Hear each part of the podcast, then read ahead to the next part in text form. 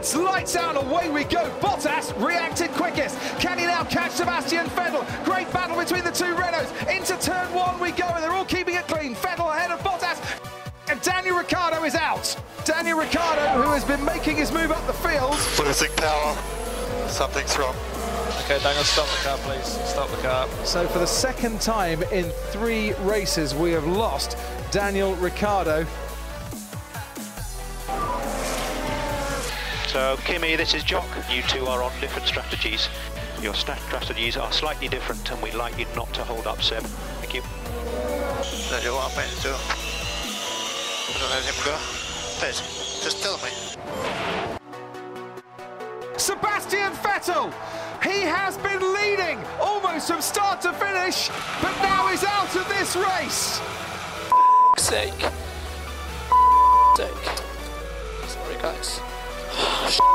Safety car deployed. Valtteri, it's James. Please hold position. Sorry.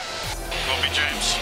But today in Germany, it's not going to be Sebastian Vettel's day. Lewis Hamilton regains the lead in the championship. Lewis Hamilton from 14th on the grid wins the German Grand Prix. For the first time in Germany, Mercedes have a 1-2 finish to regain the lead in the Constructors' Championship. You're listening to the Q3 podcast.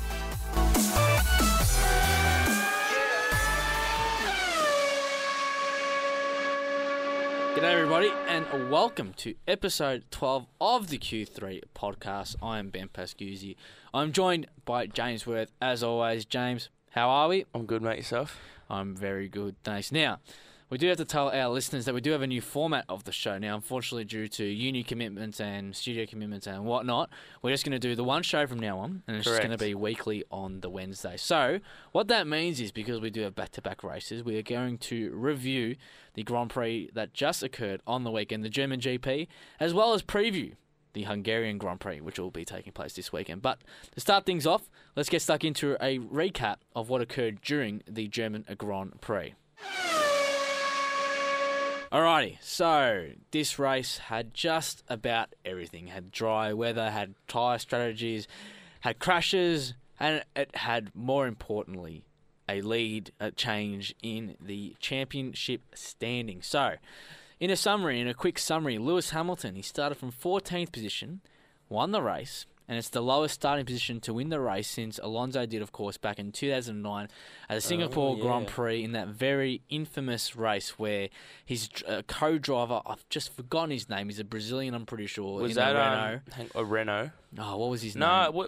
What? Yeah, what- it was in the- it was- wasn't he uh, McLaren in 2009? No, he was with Renault back in 2009, and it was a oh, what's his name? Anyway, well, th- well I'll think of his name as it comes. But he Wasn't deliberately Bruno crashed. Senna? No, No. he deliberately crashed uh, to allow Fernando Alonso that position because he just he, he, he stayed out on the pit, he stayed out on his tyres, and then went to the pits and subsequently led the race. So anyway, we're not talking about that. We're talking about the German Grand Prix. So. Hamilton won. Now, Sebastian Vettel was leading the majority of the race until lap 52 when, in sector 3, he went wide. Now, he was very slippery at that, at, at that stage. He was he was on slicks, as was the majority of the field, but just a very simple error. Just I assume he might have gotten some oil or something. He braked fine. He was very cautious, but he just lost it. Just lost the wheels and just went straight into the barriers, much to the delight of the majority of the faithful at the German Grand Prix. You got videos of them celebrating when Vettel went off. But anyway, what that meant was Bottas, Raikkonen, and Hamilton were in one, two, and three. Bottas and Raikkonen decided to pit, and Hamilton stayed out. And he had pitted, believe it was two or three laps prior to this safety car. Yeah. Um, so he went on to the Ultra Softs, as did the other two. So they were on fresh tyres. And then once the race restarted a few laps later, Bottas was right on Hamilton's tail, who was going to pass him. And all of a sudden, team radio came out and said, told him, hold position, Valtteri, hold position, hold, oh, sorry, pole position, hold position. We don't want Hammer. Uh, we, we, we just want you guys to finish 1 2. Do not overtake Lewis Hamilton. And that's what occurred. Lewis Hamilton 1, Valtteri Bottas 2, Kimi Raikkonen 3. I found the name. of Fernando Alonso's teammate. Who was it? It was uh, Nelson Piquet Jr. There you go. That's who it was. and it but was Romain Nelson Piquet. Took over from uh, after Yep. round 11. Yeah, that is that is exactly what happened. That's good stat. There you go. So it was Nelson Piquet. So my What- memory's there. I just couldn't remember the name. I But have anyway, to easily say this race uh, on the weekend was one of the best I've watched. Because I, I did watch the replay. I, I didn't watch it on Sunday Night Live, but I watched the replay on Monday. I made sure of that. you're a and I'm like, fan. Jeez, mate, I had, I had. All right, I can't, you can't- I can't no. complain. All right. You're a disgrace. Next, if you if you not you haven't watched the race by the next show, I'll kick you off. I'll just run it by myself. this show next, the next one. Yeah, you Okay. gotta you gotta watch Easy. the race. I Gotta watch the race. Hung- Hungary is like one of the best tracks, I believe. Anyway, so back I to think, this yeah. race. Unfortunately, there were a couple of drivers who didn't finish the race. One in particular, who we are huge fans of.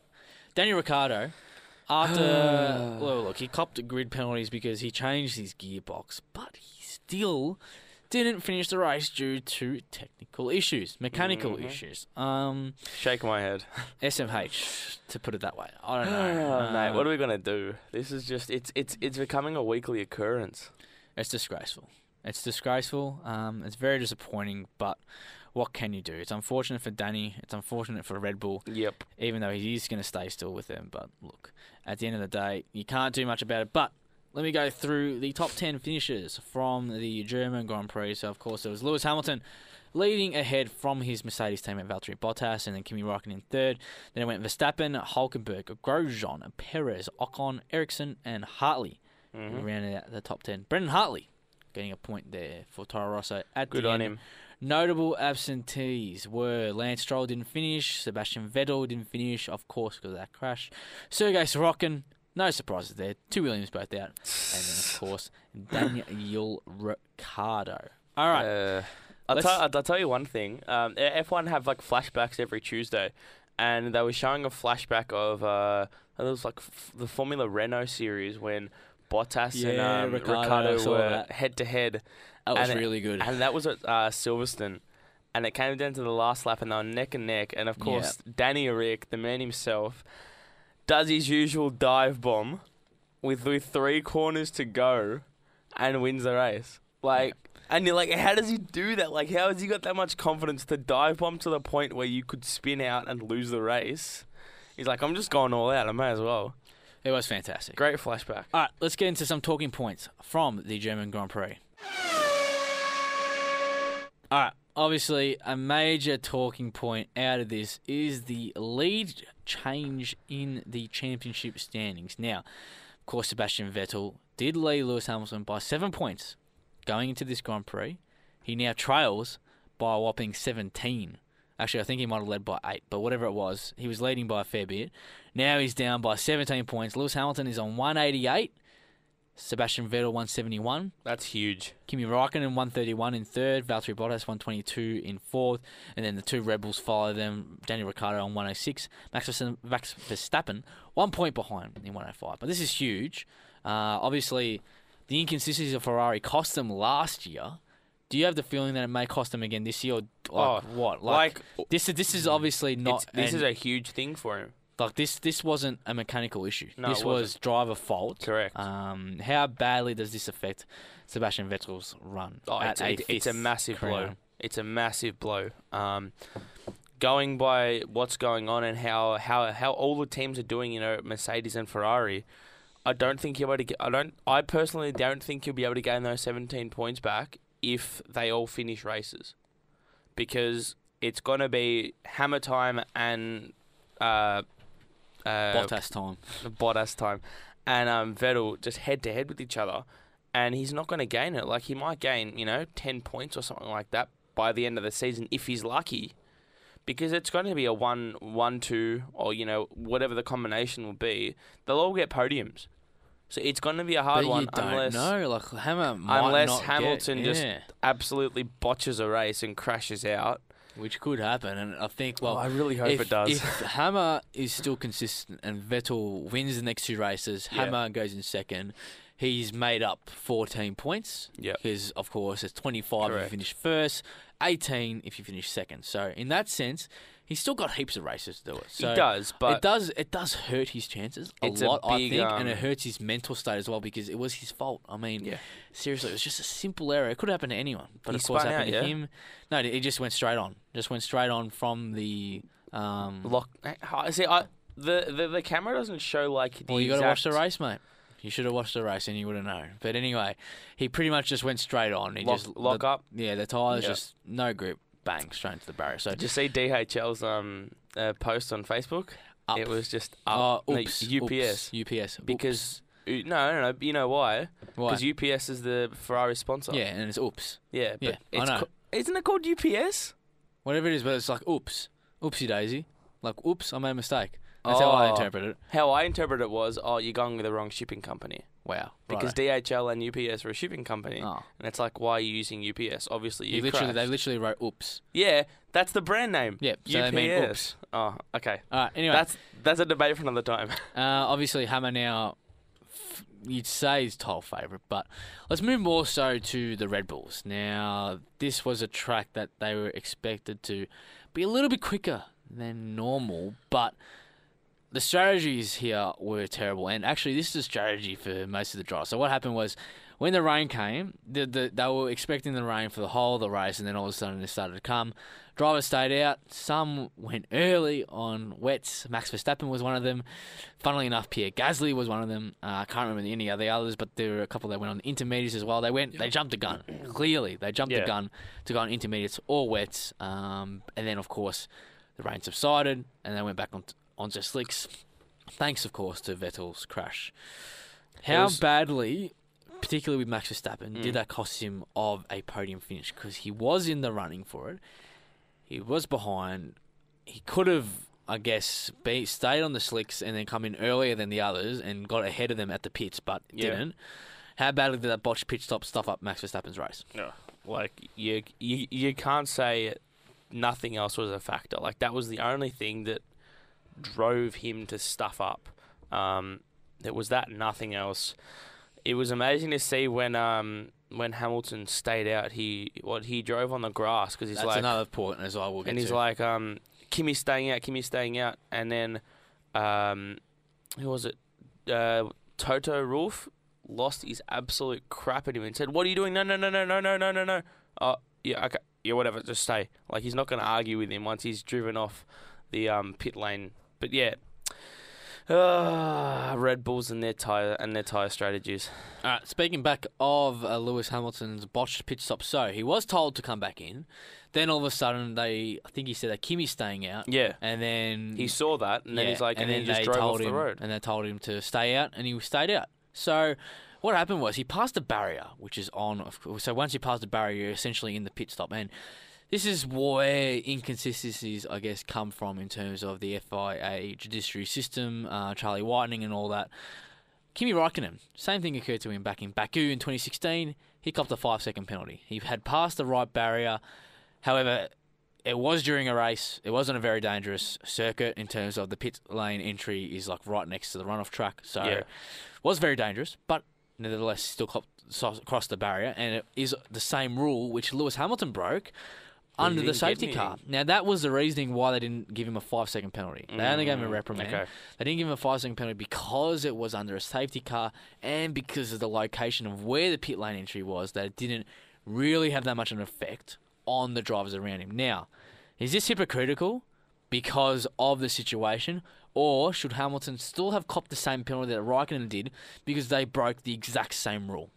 I think no matter what situation it should be that if you've decided and you've committed to the pits, you've committed. Yeah. If you drive out, there should be consequences no matter what the situation. Yel- yellow flags, virtual safety car, actual safety car. Like it should just be implemented that that's the rule Yep. no matter what. Because it's honestly, if I'm if I'm honest, this if this happened in um, Abu Dhabi, so to speak, right, and this determined a championship, the FIA would be scratching their head saying, "Oh, maybe we should have just changed that." You know, Yeah. like it. You've got to get you've got to crack down on these things before it becomes too out of hand. Because now that they're seeing like drivers are saying, "Oh, he didn't get a penalty for this. Maybe it's maybe we can do it in other of course, situations." it has. It, I think now it's going to have to be under a safety car. Yeah, that's what I'm saying. They're doing like- a race, but oh, look, I think they just have to have the blanket rule. That Yeah, I like. I, I, I agree with you there. That he should have copped the five second penalty, and look, he still would have finished second because he finished four and a half Yeah. seconds ahead of Valtteri Bottas But still. and six point seven seconds ahead of Kimi Raikkonen. Yeah. So obviously he did get the extra seven points because of winning. But look, I think he should have still copped the five Yeah, second we penalty. can both agree on that. And also, they should have announced that they were going to, um, what's it called? Um, what do they do? Not research. Um, not look at. What do they call it when they say that investigate? There you go. Yeah, I just completely forgot. It. Investigate uh, this incident because if they had known, I think that Mercedes would have told Valtteri Bottas to back off even more. Yeah. Try and create that five second gap. But it was laughable that they didn't even show it during the race. That they said, "All right, we're going to investigate this um, Yeah. incident that Lewis Hamilton did." So they should. Um, also, there's another point there that they should uh, put it in advance and actually Okay. let drivers know, let teams know, and get these decisions out quicker. Yep. All right, let's get into our preview of the Hungarian Grand Prix. All right, let's get stuck into the preview for this weekend's upcoming Hungarian Grand Prix. We've got our traditional lineup here, so we're gonna we're gonna do this really quickly. Yep. Um, so three drivers who need a good performance, and this can be from both of us. All right. One. Grosjean, of course. Yep.